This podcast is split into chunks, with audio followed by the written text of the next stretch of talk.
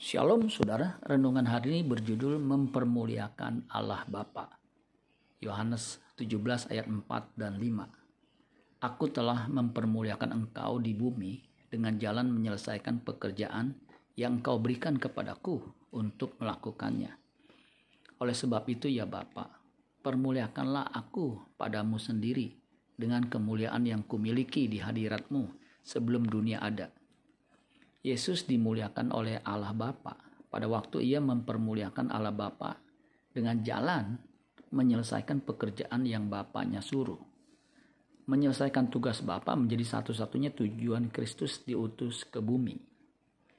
Mempermuliakan Bapa dengan jalan mati di salib ditegaskan dalam Yohanes 12 ayat 23 sampai 25. Tetapi Yesus menjawab mereka, katanya, telah tiba saatnya anak manusia dimuliakan Aku berkata kepadamu, sesungguhnya jikalau biji gandum tidak jatuh ke dalam tanah dan mati, ia tetap satu biji saja.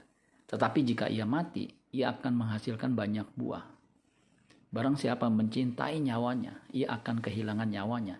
Tetapi barang siapa tidak mencintai nyawanya di dunia ini, ia akan ia akan memeliharanya untuk hidup yang kekal.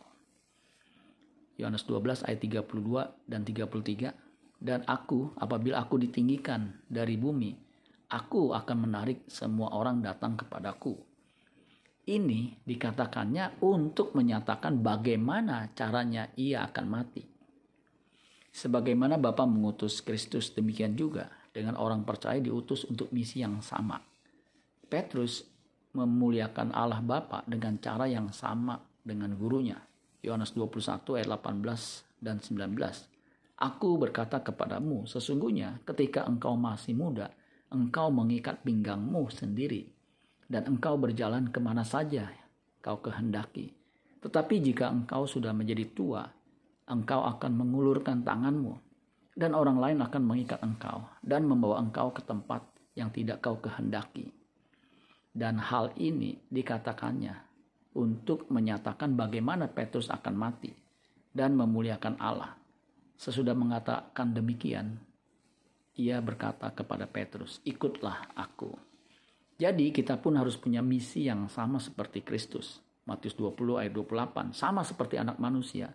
Datang bukan untuk dilayani, melainkan untuk melayani dan untuk memberikan nyawanya menjadi tebusan bagi banyak orang.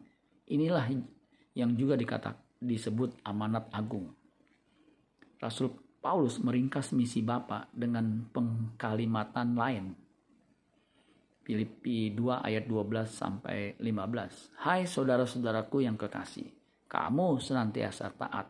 Karena itu, tetaplah kerjakan keselamatanmu dengan takut dan gentar. Bukan saja seperti waktu aku masih hadir, tetapi terlebih pula sekarang waktu aku tidak hadir.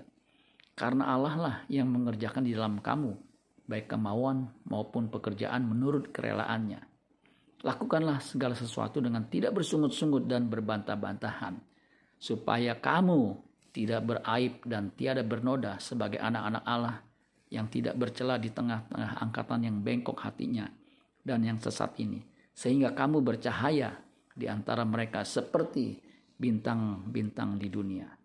Tujuan gereja menyelenggarakan pelayanannya adalah menjadikan anggotanya memiliki karakter seperti Kristus Filipi 2 ayat 5, hendaklah kamu dalam hidupmu bersama menaruh pikiran dan perasaan yang terdapat juga dalam Kristus Yesus. Kita yang menderita karena menyelesaikan tugas dan perintahnya akan dimuliakan bersama dengan Kristus. Amin buat firman Tuhan. Tuhan Yesus memberkati. Sola Gracia.